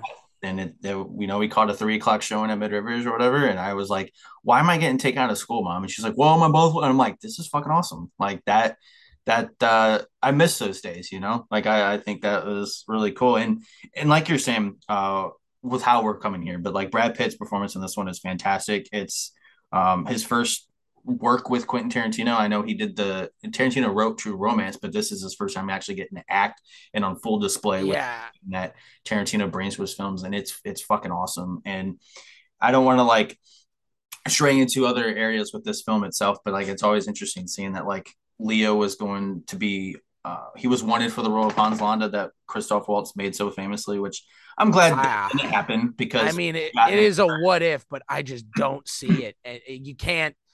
It's so hard not to see Christoph Waltz in this role because of what he did with it, which is insane. And uh, I I love that you have a, like a special thing with this film because I also like in a way I'm about to do a humble brag a little bit, but I mean, you got a bunch of the bastards played by like very famous Jewish actors in Hollywood, like one we already talked about earlier, BJ Novak, and another director actor, Eli Roth. But then you also have Samm Levine, who plays Hirschberg, one of the like literally the smallest of the bastards, and he was also in not another teenage movie and Freaks and Geeks growing up, and he's someone I actually got the chance to meet at a comedy club, the Helium Comedy Club, for at a recording of the podcast Doug Loves Movies. And I got to tell him how much I love him in Inglourious Basterds and how much I love him doing movie trivia online and stuff like that. So that's very cool for me. And it always is great seeing him in this film because he's not the biggest actor in the world, but they went out of their way to find the people that would best represent the bastards as characters, and they absolutely did. Yep. It uh it's it's one of the best out there. It's it's insane that um you know Quentin Tarantino still hasn't one of his one of his films hasn't won best picture, but this was like one of the strongest out there. It ah yeah, easily this dude. It this should have won been the contender. This so 2000 well, but wait, before I said that, look up what else came out. Uh, and Hurt Locker, Aviator, Hurt Locker won this year. Yeah, no, I would pick this over the Hurt Locker. Aviator, Uh, this, District Nine, this. Blind District 9 was best picture nominated? Mm-hmm. Mm-hmm. Up, What? up in the air, in No. education, Precious, A Serious Man. Wow. How did this not win? Wow. Uh, Hurt Locker won man. Hurt Locker is not as good. Well, but Hurt Locker is fucking awesome. It's I- not I nearly think it- this. I think it th- this comes uh with one of those like like I guess because it took a while for Quentin to win after the um with the Pulp Fiction and shit. So like I think Hollywood had something um more so like a, not against, but like even that I mean conversation for another day. But uh, so what I'll go to because I mean that's that's close to I mean obviously ending the two For your, yeah, your last your last of the 2000s. And but I think what we'll do here to just oh the last one yeah two thousands yeah yeah yeah yeah Internet Movie Database is like sliding me around here. Um, I'm I don't have to obviously like talk too much about it, but like I, I'm a fan for Spy Game, uh, the film that he did with Tony Scott. Tony Scott, one of those directors who you know you, you know you're watching a Tony Scott film when you're watching it, and I think he's one of those underrated action films. you may not know who Tony Scott is, but you know you're watching one of his movies. right? Uh, that's a bumper sticker. Um, but no, what I I mean, I always Robert Redford, one of the best presence on screen, and teaming up with Brad Pitt. But like, I think what's interesting about this film, I, I rewatched it the other day, but like its action takes place with its mind because it's basically just how can you outsmart the people in the room you're with, and Robert Redford just kills it, and Brad Pitt being like very small on screen with this film character. But I think what's really interesting is the sliding doors moment that this had because he chose to do this film so he can be with Robert Redford and work with Tony Scott. Do you want to know the film that he turned down? Uh, probably not. The Bourne Identity. He was um, heavily like in the running for Jason. Mm. He turned it down, and then that's what led Brad Jesus Christ, it's not Jason Bourne. So like that that could have been one interesting uh sliding doors, I think. But but he he you know he ventured in a lot of films in this decade. I I think probably his best if he was going to win an Oscar for acting, it would have been the assassination of Jesse James by the coward Robert Ford. I think that film is just unfucking believable and Brad Pitt does a fantastic job of playing the outlaw. And if you haven't seen that one, that's a good recommendation. Um, so yeah, I mean, he he just he continuously works with really really great directors, and I think that's a testament to like what he's a what the ability he can um, you know level on the screen, which is awesome. So right. we can go into the next decade here. Yeah. Moving into the 2010s and so on and so forth. Um, I think I will start off with. I think I'll do my funniest pick first because it'll be real quick. But I, it's a movie that I watched just the other day, and I rewatched it because I think it's highly underrated. It's another, it's an animated film that he is a voice actor part of, and he's maybe not the biggest part, but he's definitely like one of the main characters. So I still think it very much counts. But I chose Megamind.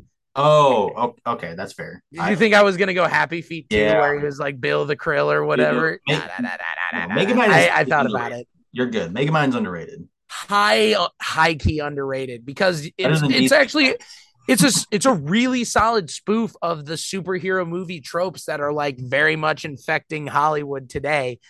Uh, I mean, the good versus evil and superhero supervillain dynamic is very present in so many movies, and the way this is able to like flip it on its ass and make us sympathize for the villain who was just never really given an opportunity to do good and introduced to evil like it was the main thing at the very beginning of his life. And you see him like save the day at the end is a really great and inspirational story because it proves that anyone can like be great. And that's awesome. And it's hilarious it's a funny movie i mean you have people like tina fey will ferrell jonah hill and brad pitt you're gonna have a fucking funny movie and I just I don't know. I don't think I don't think this this is literally one of DreamWorks' most underrated movies, and it's one of the main reasons is it came out in the same year as Minions. This is one of those carbon copy movies, like your Antz or like a Shark Tale Finding Nemo sort of situation, where you had two movies from two rivaling animation studios. Both are about the villain as the main character, a supervillain, and both of them literally have minions named Minion. So someone like is going to get sued, right? But no, they just both come out and this one kind of got overshadowed by the incredible Despicable Me run that they the movie went that that movie went on. But I still think this is very much worth watching and I think Brad Pitt as like a Superman type character just works too well. His voice is so perfect for it. So that's Megamind. Yeah, and I think one thing that's really fun about this movie is like if you if you go back to it like every five ten years, you'll forget the little twist that comes at the end in the third act, and I think that that is the, one of the strengths of the film. Yeah, Um, it's really well written. talented uh, casting actors, voice actors in that one. Uh, so I'll just go ahead and like address this because you're going to probably wonder as we get through our picks, but we will not be addressing Moneyball on this podcast because we both are very highly on that film and we know where And we have, if you if you'd like to hear our thoughts about Moneyball, please address our baseball podcast with my brother Dean. uh yeah i mean simply put like we spent in a whole episode dedicated dedicated to baseball and, and we know what brad pitt means to us in moneyball so we don't need to share Moneyball is top three. We love it. But what i'll what i'll what i'll start off with is uh, a film that i watched yesterday that i think just and, you know every once in a while there there comes a film where it, it feels like it's speaking to you you know like you feel like you can connect to it more than anyone and not that I've ever been to space, but I think if I ever did, it would be Ad Astra. Um, I find this film just uh, Dad Astra. sad Astra, dad Astra, whatever. I mean, it's all sad, it's all- sad Dastra. It uh, it's a it's a beautiful film uh, directed by James Gray, um, and it it's it's about it's in the near, it takes place in the near future, and it's it's about uh, humankind like trying to go out there and search beyond the stars and try and find answers on what could help save Earth that's destroying um something that something's destroying life on Earth. And Brad Pitt sent out to space to go find his dad because it's believed that he has like the answer for all this stuff. And the journey that he goes on just I mean, it speaks volume in ways of like uh you you're going to search uh you're going to the far reaches of space and at that same time you're learning truths about yourself. And I think that if this film one of those where like if you're patient with it, you get rewarded. Uh, the acting is is unbelievable by Brad Pitt. He carries the entire film, and I like the the cinematography that's on here. The colors, it's it's bright, vibrant, it's beautiful shit, and and I like everything that comes from this film. The score that Max Richter has, You, it's lo- You It's- love a lonely space guy movie. I do. I, I mean, this knocks Martian out of the out of the park. I mean, I rewatched. Ooh, I rewatched whoa. this. I rewatched. Ugh. I mean, come on. You rather be lonely in space with Matt Damon or Brad Pitt? I think there's only one answer there. well, it depends. Definitely not the Matt Damon that was in Interstellar. He was a fucking chode. Well, good, yeah, good, good answer there. But no, you're right. this one I definitely enjoy, and they always, you know, Hollywood has this thing where like they'll send out, Wait, can I choose? Can I choose Sandra Bullock? hey, no, that's that's a good one. But th- this is like that time where like Hollywood in that this last like decade and a half where like they'll cast a leading an A-list actor and they'll send him on a space mission. Um, it's one one of those genres that I actually enjoy a lot, but at that same time, like the space mission has to have some type of meaning. And I think the reason Brad Pitt's out here searching for his father and like connecting to the abandonment part of it, that I that just really cripples me in a way. I, I just I love it. Can't really speak any any more high on it. Um, it's it's a film that got on it. it got yeah it got released uh at a time where like not people like went out there but i i rewatched this recently as of yesterday and i just i find this film the more and more i, I watch it the more i can just um be impressed by it So I'm gonna disappoint you for a second. So I've watched this movie, i'm pretty sure we all watched it together kinda, because I fell asleep. sucks suck Yeah. So I've not revisited that since. So I don't totally remember a lot of it. I know Tommy Lee Jones shows up and he's like dad, yeah yeah. but yeah, definitely. I I think I think Bat, Brad Pitt being as good as he is, maybe Ad Astra deserves a quick reroll watch. yeah and i and I, I know we'll get to it but there's a film from the same year that i think overlaps this one and that's why it might not have gotten looked and james gray's not the most I mean, he has a film come out this year, but he's not the most like attention seeking director out there. But this film is easily one of those that, you know, it might have gotten missed, but I don't think it should have. Mm. Right, right, right. All right. Well, then I, I guess my next pick, uh, I am gonna go with a movie from one of my favorite comedic directors, turn Uh, awards caliber directors, Adam McKay, and that is The Big Short. Oh wow. Not, not yeah. Not only is Brad Pitt like endlessly engaging in this movie like you like every word that spills out of his mouth is something that you're like oh i'm like here and present and want to hear what you have to say because i feel like what you're saying is incredibly interesting type dialogue that he's spitting out at a rapid fire pace throughout this movie i mean all the actors are doing it but i think what the best part about this film is is like his like the way adam mckay uses like fourth wall breaks and camera zooms and the fantastic performances from Brad Pitt and Gosling and Steve Carell and Christian Bale. It's it I mean a movie about the like downfall of the Americans America's investment economy would be incredibly boring in anyone else's hands but because of the charismaticness of the actors that he chose for the project and the like great dialogue of the script and the awesome editing style and fourth wall breaks and comedic back tone of the film it's why this movie works as well as it does with such a dull topic. Yeah, I think th- I recently re- I rewatched this like last year, but I remember when I first watched it, I was kind of like not on board with it, not, uh, not understanding of it, and I think what held me back was like I was just expecting all these A-list actors to share the screen together, and I didn't get that, and so I was upset. right. It, it's it's well it's almost like the the same kind of situation with wolf of wall street when matthew mcconaughey is out of there at the beginning of the movie and you're like oh shit. We only got a little moment. But the actors make the most of their time in this movie and that's what i also love. Yeah, and and I think uh, I know his last film Adam McKay did I would come not on board with, but this one definitely kind of shows. yeah he can, he, we, we don't need to talk about that he can take very interesting storytelling to a new level, and I'm, I'm still going to be curious about what he what he goes forward with. Um, I want oh shit, his uh on on that note, but I think his next film he's doing um he's doing an Elizabeth Holmes biopic with Jennifer Lawrence, so that will that might be interesting. So we'll we'll see. but what about millie bobby brown Mm, she's already holmes's sister wait is who is elizabeth holmes She's that big tech person that like took money Oh. from big companies and lied about how she Oh, the fucking uh, whatever. Netflix series thing. Hulu, Hulu series, yeah. Um, you don't know. I mean, yeah, that's that's an uh, kind of surprised you picked that one, but yeah. Uh, so I'll, uh, I know which one you want to talk about, so I'm gonna save that one. Yeah. You, but uh, but I'll obviously speak highly on uh Quentin Tarantino, and Brad Pitt's second collaboration Perfect. together. Uh, Once Upon a Time in Hollywood. Uh, I watched this. I hope to God it's also not their last. Like I know Tarantino don't got more. I, he don't got more, more much more movies in him, and if this next one is his last, I want Brad Pitt in it. Um, so Once Upon a Time in Hollywood, the best way to describe this film is that it is a hangout. It is a vibe. Everything in this film is working on on so many different levels, and I think it's it's a fun film. And seeing Pitt and DiCaprio share the screen screen together as you know many times they've tried before.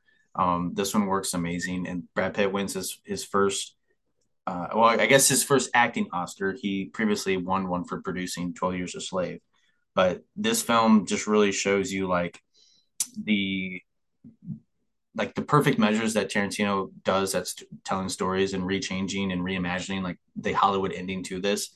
And Brad Pitt is just really funny in this film. Like he's he's doing a lot in the comedy area as well as just being able to to react with every scene that's happening. And it's it's fun with the transitions between each of the lead characters because it also has Margot, Margot Robbie in this as well. But this is just a fun film and i was very much looking forward to when it came out. And when i rewatched it recently i'm like this movie's there's so much to take from it that you like. Uh and and that's that is that is what that is you know? It's it's a fun film and i just love seeing brad pitt work with quentin tarantino. There's no doubt about that. Um so yeah. I mean, absolutely. There's this is there's so many layers to Once Upon a Time in Hollywood because like you have the flashback scenes, you have the scene where Brad Pitt's fighting the the guy who's playing Bruce Lee, you have the stuff with with Leo and him doing his stuff in Europe, and then the scenes with Brad Pitt and the girls from the Charlie Manson farm and shit like that. And all of this stuff just it seems meaningless, and it's almost the what I love about the Once Upon a Time, it's almost like the it's a combination of the Glorious Bastards and the Big Lebowski, where he's yes rewriting history, but in the end, it really amounts to nothing again. So I just, I mean, I love, I love this, like what they do, and I get there was like a lot of people that were pissed off because they thought they were getting like a story about the Manson murders and stuff, and like that was kind of just like the side story to the larger tale that they were telling about Rick Dalton and his and his stuntman best friend driver guy cliff booth Cliff. They thank you, Brad Pitt. But like that, this is the one where Brad Pitt wins his Oscar, and it makes so much sense because it it should have been for when he played Aldo Raine. So giving it to him for a another Tarantino performance only makes sense in my mind. yeah Yeah. And also the way that Tarantino is able to take us back in time into like 1960s Hollywood is amazing. I love that. Cuz they also did that in Licorice Pizza and I'm like I feel transported. yeah i mean it's not often though that tarantino makes a film set in present day either so that's another Has he ever I, like was Death Proof present day though? i mean Just like like but like like 90s? it, eh, well basically yeah Then I okay, so I guess I'll go into my last one which is a movie that I know both of us want to talk about. So we'll we'll definitely dive into this one. But man, if there is a war film that I think is maybe one of the most under the radar war movies of all time and one of the best at displaying like the true brotherhood that you get with the people that you are thrown into the shit with is fucking Fury. And this movie works because of the actors they got in these roles with Brad Pitt as the like commanding officer and Jon Bernthal as the mechanic, and Shia LaBeouf, who gives a surprisingly phenomenal performance as the I think he's the gunner, the big gun, like the tank gunner or whatever. Uh, Michael Pena as the driver and Logan Lerman as the like backup driver and gunner. I mean, these guys just in this tank going going through the shit like like just rolling through occupied Germany from one mission to the another and like learning these incredible life lessons that this young guy played by Logan Lerman has to learn very quickly because he is like he's dude's like a typist, like a guy, like a journalist that got thrown into the seat of a tank and it's like go fucking fight the war. And that's terrifying in and of itself, but the way they get these characters and bring them together by the end and again, it's the brotherhood that they're able to display in this movie is something else, man. And it's also some of the best uh like World War II battle action that I've ever seen. Be- they they do something. I mean, David Ayer makes a lot of great stylistic choices, and unfortunately, got some of those stylistic choices muddled with in the Suicide Squad. But with this, the fact that he's using like incendiary rounds that light up and you can see him fire across the fields in in like real life is is maybe not the most realistic, but it it does wonders for what we're seeing on screen. And so there's so much to love about this movie, and it's again one of the most underrated war films of all time, like general war films. And Brad Pitt fucking killed it, absolutely. I mean, his, he's the heart of the movie. His character name is fucking War Daddy. And War Daddy, yes. Show you what you're about to be entered in on. It's I don't know what to tell you, but like the just from the opening shot with like the the muddied battlefield and them going out there, like I just that that the shot's all good. Um, in the film, yeah, like you're saying, for a war film, um, pretty underrated, and we haven't really had one that looks at at the tanks and where yeah, sure. some sh- shots might look like you know the lasers that jokes that that come about that, but um, yeah, I did see those on Letterboxd, and I'm like, no, there are actually, but they're like, I'm like, correct me if I'm wrong, war people or gun people, but there are incendiary rounds that will have like a light up tail that follows it, like a, like what they're showing us on screen. So it's more realistic than like a Star Wars laser. So I that that argument didn't make any sense. But oh, sorry. But with yeah, no, just finishing touches on this one. But I I think uh a David Ayer film should not look this great. Yeah. Uh, I don't know if I like this or uh, end up watch more, but I think every time I watch one, it jumps the other and it jumps the other, and it's just gonna like those two films are fantastic. But I yeah, mean, you you said it yourself. This man has some high highs and some low lows. Yeah, as cliche as that sounding right? absolutely, yeah.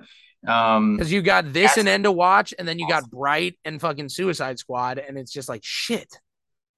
Well, yeah, I mean, but there's one there. Never mind. I don't know because well, yeah, there's another movie that I don't know, but I haven't seen.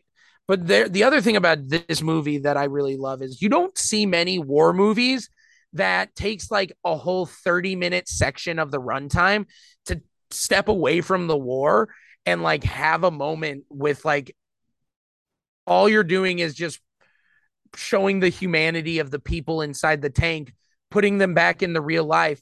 And but also you're seeing the people that are on the outside of the war looking in in Germany who are just living where the war is happening.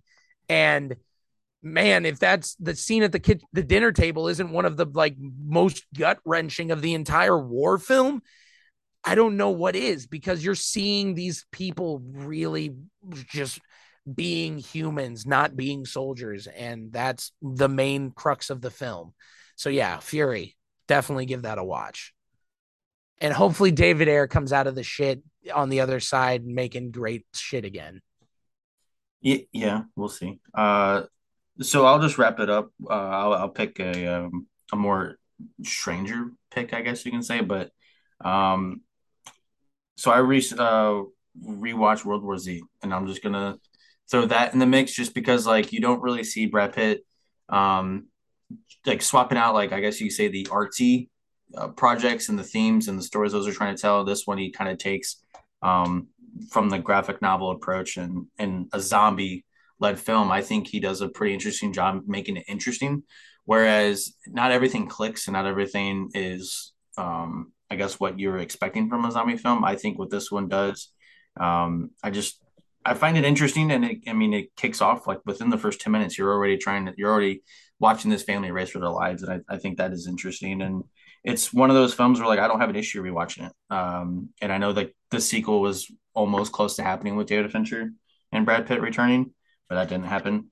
Um, and so like just with this one, it's not often where like you see Brad Pitt take a swing and it misses. And even though this film still, I mean, it made a, a shit ton at the box office. Like that wasn't a stranger. I mean, it came out in the summer, right around July 4th or whatever, made 200 in the US and 540 global. Like it's not like that did bad, but like this is just one of those times where like Brad Pitt took a leap for something and you just don't really see it uh, as not successful as uh, his other films. So yeah, I mean, it's some of the coolest action zombie sequences I've seen in maybe any film.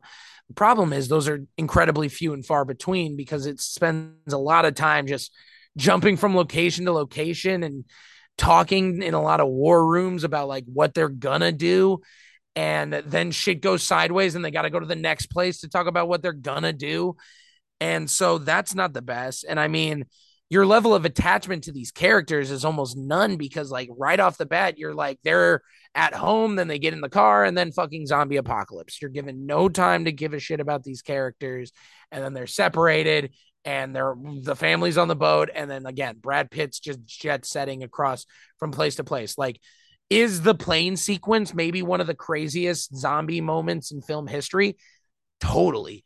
But that's a whole movie that does not bring. So the movie is good, but definitely not my favorite Brad Pitt or zombie film mm-hmm. by any means. Yeah, and so looking ahead though, I, I think so. This won't be the this won't be the last time we talk about Brad Pitt this year though, because he has uh, he's teaming up with Damien Chazelle in the film Babylon, which I think is going to be if be, that comes out this year. It's confirmed. What are you talking about? Oh yeah, it's gonna, it's gonna do, yeah, yeah, yeah, It's gonna do the, the that's limited. The one, that's never mind. The limited release, and then it'll get a wide release, right? But it'll do the holiday thing. Yeah, uh, for the so for like, the I'm definitely, uh, I'm definitely gonna be, you know, eyes open on that one because that one looks very interesting. He is supposedly going to be working with, and he has a bunch of producing projects coming out too, which is going to be very interesting to see because that stuff also helps with the award season. Um, but he's supposedly going to be working with George Clooney again. There's going to reteam with the Jon Watts film. I don't know how to take that, but the one that I'm very much excited about after the summer that Joseph Kosinski has had with Top Gun Maverick, Brad Pitt and him are teaming for an Apple TV movie about Formula One. I even like Spiderhead more than I thought I was gonna. Yeah, they're they're teaming up for a Formula One racing movie that I think is going. It could be like even better than Ford versus Ferrari, which on a technical note, that was already amazing. So a lot to look forward to. Obviously, I know um, a couple months back, like Brad Pitt made a comment where like he doesn't see himself acting that much more. But I but during the press tour for Bullet Train, he he re- rephrased that by basically saying like the project that he works on, he's going to be more um, thinking about them, like if this is something he wants to put his body to, if this is something that he wants, you know, message to get across and whatnot. And he'll still always have his hands on in producing, which you got to respect that because, like we said earlier, he he helped produce Twelve Years a Slave. He got that. Well, he was in that too. Well, well, but I mean, he mainly produced that that got it off the ground and that right. winning Best Picture. He helped you know, he helped uh, get Departed done, the movie with Scorsese, because for the longest time he was going to be in it, but he didn't. Uh, so that was always interesting. But he's, you know, he's a guy that, like I said, a top five certainly for me, and I'm always gonna... he's a linchpin in Hollywood. He's Brad fucking Pitt. You're you'd be again you'd be really hard pressed to find anyone in this world, in especially in the United States, but like probably in the entire world that doesn't know who fucking Brad Pitt is. Yeah, yeah. Uh, and that being so, like that will kind of conclude our very elaborate conversation about Brad Pitt. Once again, the Cine Rivals podcast has gone in and completely fellatiated a new actor. But anyways, let's let's wrap this shit up. It's been a long one. All right, uh, recommendation for the week, and I'm gonna come in and steal Brent's thunder a little bit because he's usually the guy that loves to use the recommendations as a reason to like r- mourn or honor uh, actors who have passed away, and unfortunately, someone who I feel is pretty close to me and my family, and like it, it, uh, an actress who was in a movie that like my mom absolutely loves, like literally probably her top three, and that's Olivia Newton John, who played Sandy in Grease. Unfortunately, passed away, I think at the age of like 74. And I think it's from cancer because fuck cancer. Cancer is the fucking worst. Uh, but uh, I'm going to I use this opportunity to say go out and watch Grease. It's, yeah, it's maybe not the most accurate look at the time in the 50s that it's trying to represent, but god damn it, it's some of the most fun songs and some of the best performances. And I dare you not to get emotional while listening to Sandra Dee saying hopelessly devoted for you now that she is no longer with us. So our rest in peace, uh, Olivia Newton-John. Yeah, well said. I mean, I don't, I don't think you can really, me personally, could top that. But I would just also, yeah, um, watch Grease if you haven't seen it. I feel like universally, a lot of people with parents have been forced to watch that movie, but doing so uh, on a, your own rights. Like I think if you haven't seen that yet, that's something you should be watching. I mean, over the pandemic, while everyone was like still like having to hang out outside for my mom's birthday, we literally I set up the projector. We watched Grease. She her friends bought her a pink ladies jacket. She fucking loves it, and because it was on repeat in my house, I have a close, really deep connection with that movie, and it really sucks to see that someone is it, like one of those actors is gone. It always it always sucks. Yeah, so we'll the way to go. What we'll have coming forward with you though is you know this month and leading into September. Oh, wait, so Grease, you're you're also saying Grease for your recommendation? Dude, all I've watched the past like three weeks have been Brad Pitt movies. That's true. Okay, I, that does happen Unless you quite a bit Brad when Pitt. we do these. Unless you want to watch Brad Pitt, like I mean, I am. yeah, but I think we've done enough recommending of Brad Pitt. Coming coming forward with you though, like there's not a lot of movies coming out, not a lot of stuff getting released. So we'll probably be coming at you at a lesser release schedule, but we're still going to be. You know, it'll it'll pick back up come October and maybe late September when those awards movies start hitting because we'll definitely be trying to watch those. But yeah, next week we'll probably go another bye week and then we will come back on I think around August 18th or whatever whenever Beast the Idris Elba film comes out. Maybe that week we can talk about something like creature features or who knows. We'll see. We'll have something. That's why for another time to figure it out. Yeah exactly. Plenty of time now. And i'll have plenty of time to edit this one because it's fucking long. But for the Cine Rivals podcast i am brett. That is brent. And we will see you next time. Bye bye i'm ron